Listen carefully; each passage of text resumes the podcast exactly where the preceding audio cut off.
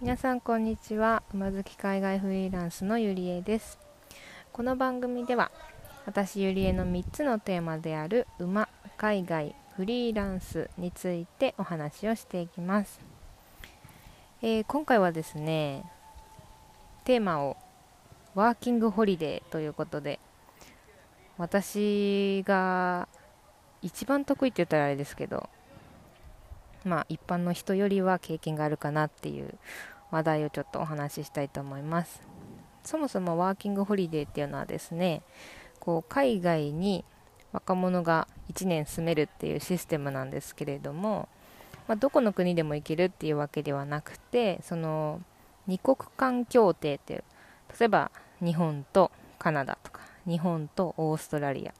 日本とニュージーランドが独自にこう提携、まあ、組んでそれぞれの国の若者が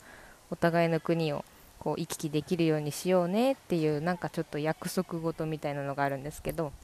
まあ、それを利用したのがワーキングホリデー。で、まあ、それを利用することによって例えば日本に住んでいる20代の方で条件をクリアすればそのワーキングホリデー提携している国に、まあ、大体1年ですね。1年間仕事がなくても住むことができます。そういうシステムがワーキングホリデーになっています。でまあ普通の人より経験があるかなって先ほど言ったんですけども私はですね今までフランスハンガリーポーランドっていうまあ、全部ヨーロッパの国ではあるんですけれどもそれぞれ1年ずつワーキングホリデーで滞在してきました。次はもう1カ国4カ国目のワーキングホリデーに挑戦しようとしていましてまあ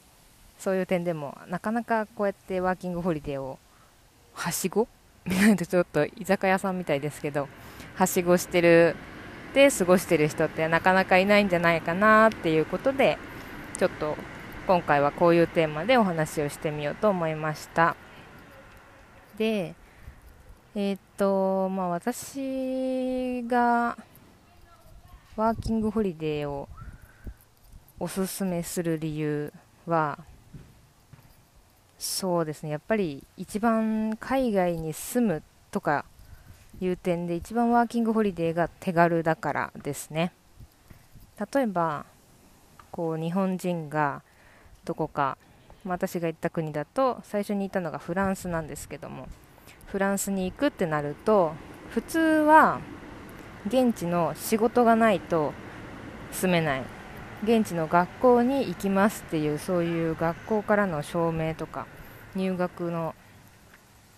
の書類がないと現地に住んだりはできないんですけれどもそういうのがなくても1年間住めるっていうのがワーキングホリデーの最大の特徴でありメリットだと思ってます。やっぱりね学校に行くってなるとまあ1年分の学費そして生活費もかかります。で大体ですね学生ビザ、まあ、学生としてその国に行くのであれば働ける場合もあるんですけれどもやっぱりメインは学生なのでその働く時間とかもこう制限されてしまうんですね。週何時間以内とか。そういう形でちょっと制限されてしまうのでまあどちらにしようどちらにせよまたまたお金っていうのが最初に必要にはなってきます。で一方でですね就職えー、一般的には多分就労ビザって言われるものはですね現地に仕事がある人がその仕事のためにその国に住めるっていう形ですね。これも、まあ、海外に住んでいる日本人の方で多いとは思うんですけれどもこれもまた難しいですよね。例えばこう外資系のなんだろう会社日本にある外資系の会社に勤めてまあ、そういうつながりで海外に就職先を見つけるとかそういうコネクションがあったりしないとなかなかいきなり就労ビザを海外で取るっていうのは難しいかなって思うんですよねちょっと私はそれ以外であんまりイメージができなくて、まあ、あとは現地採用の海外の企業で現地採用とか、まあ、日本系の企業で海外支部に勤めるとか、まあ、そんな感じですかね。まあ、なので、まあ、それもまた難しいですよね。海外にちょっと住んでみたいっていう感覚で、ちょっとできるものではないかなっていうのがちょっと正直あります。で、そんな中で、やっぱりワーキングホリデーは一番手軽で、まあ、そうですね、働けもするんですよ。で、学校も行けるし、でもワーキングホリデーなので、まあ、ホリデーでもいいみたいな。こう、まあ、だから、なんて言うんでしょうね。必ず1年経ったら日本に帰らなきゃいけませんよっていう規約があったりとか、あとはなんか残高証明っていう口座の残高がいくら以上なきゃいけないとかいうのもまあ確かにあるんですけれども、それもそんなにバカ高いわけじゃなくて、まあ、国によっては30万とか40万、まあ、そんぐらいの残高証明と飛行機あとは健康保険とかがあれば叶うものなんですね。で、えー、最も大事な条件は20代であること。正確に言えば30歳以下ですね。であることです。これがねこうどう頑張っても動かせない年齢という基準があるんですけれどもこの基準を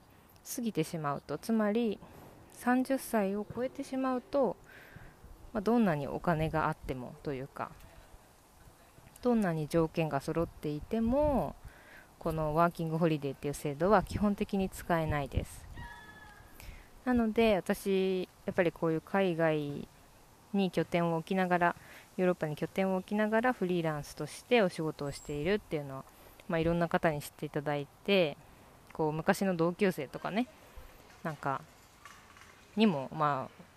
知ってくれてる人はいるんですけどそういう人の中で海外に興味がある人にはめっちゃワーキングホリデーをおすすめしてます。そう。やっぱりねこう30歳過ぎてしまうとその決断がもちろん仕事を辞めるとかいう決断はいつでも同じかもしれないですけどもその決断ではなくて海外に行く方法っていうのがまあガクッと狭まってしまうんですよね。日本にいながら就職先を決めなきゃいけない。海外のね。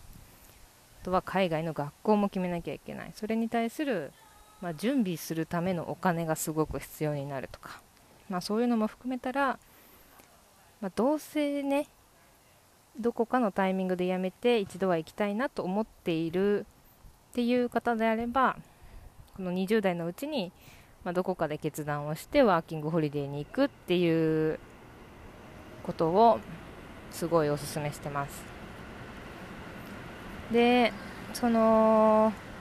ワーキングホリデーはですね何て言うんだろうな。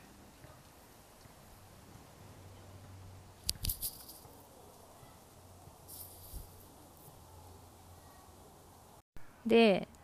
なぜこのワーキングホリデーとしての、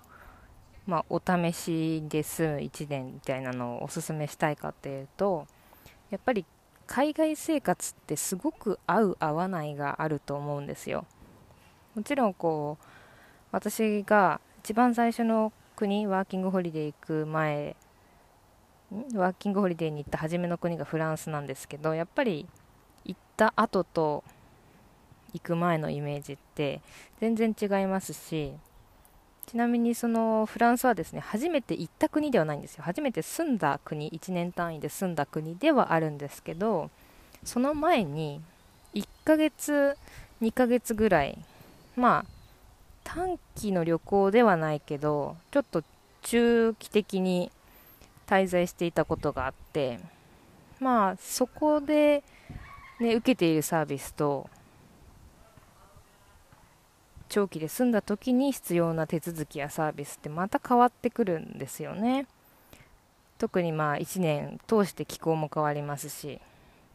食べ物とか手続きとかこうやらなければいけないこととかもあるのでそういうのを考えるとやっぱり旅行より、まあ、1週間より2週間2週間より1ヶ月1ヶ月より半年1年っていうお試しがねできるこの20代の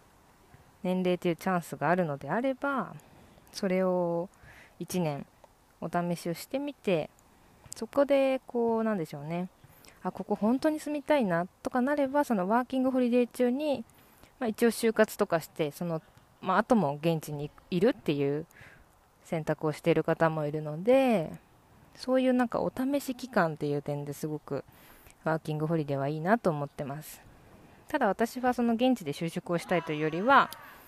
何て言うんでしょういろんな国に住んでみたいっていうのがとても大きいので今は転々としてはいるんですけど、まあ、これも今私26歳であと3回4回したらもうワーキングホリデーは使えなくなってしまうのでちょっとそこまでに、まあ、いろんな国に住んでみてあここ住みたいなと思う国を見つけたりとかいろんな国住んだけどあそこがいいなとかなんかそういう判断材料にできればなと思って今いろんな国に住んでいます。なんかなぜかというとやっぱりなんか私は海外には行きたいんですけどもここっていうこの国がいいみたいなのがないのでこうやってねいろいろ拠点を移しても苦じゃないのかなとは思うんですけれどもやっぱりそれも、ね、食事とか住宅環境とか気候とか本当に目に見えない旅行ではわからないことがたくさんあるので海外に住んでみたいなと思ってる20代の方がもしいらっしゃいましたらこのワーキングホリデーをぜひ活用していただきたいなと思います。で国はですね全部の国ではないので、まあ、ワーキングホリデーヨーロッパとかでするとヨーロッパでワーホリできる国がバッと出てきますし人気なのはカナダとか、えっと、オーストラリアニュージーランドとかが人気なのかな。まあ、そこら辺だと情報もたくさん出てきますのでぜひ検討してみてください。今日はそんな感じで終わります。それでは。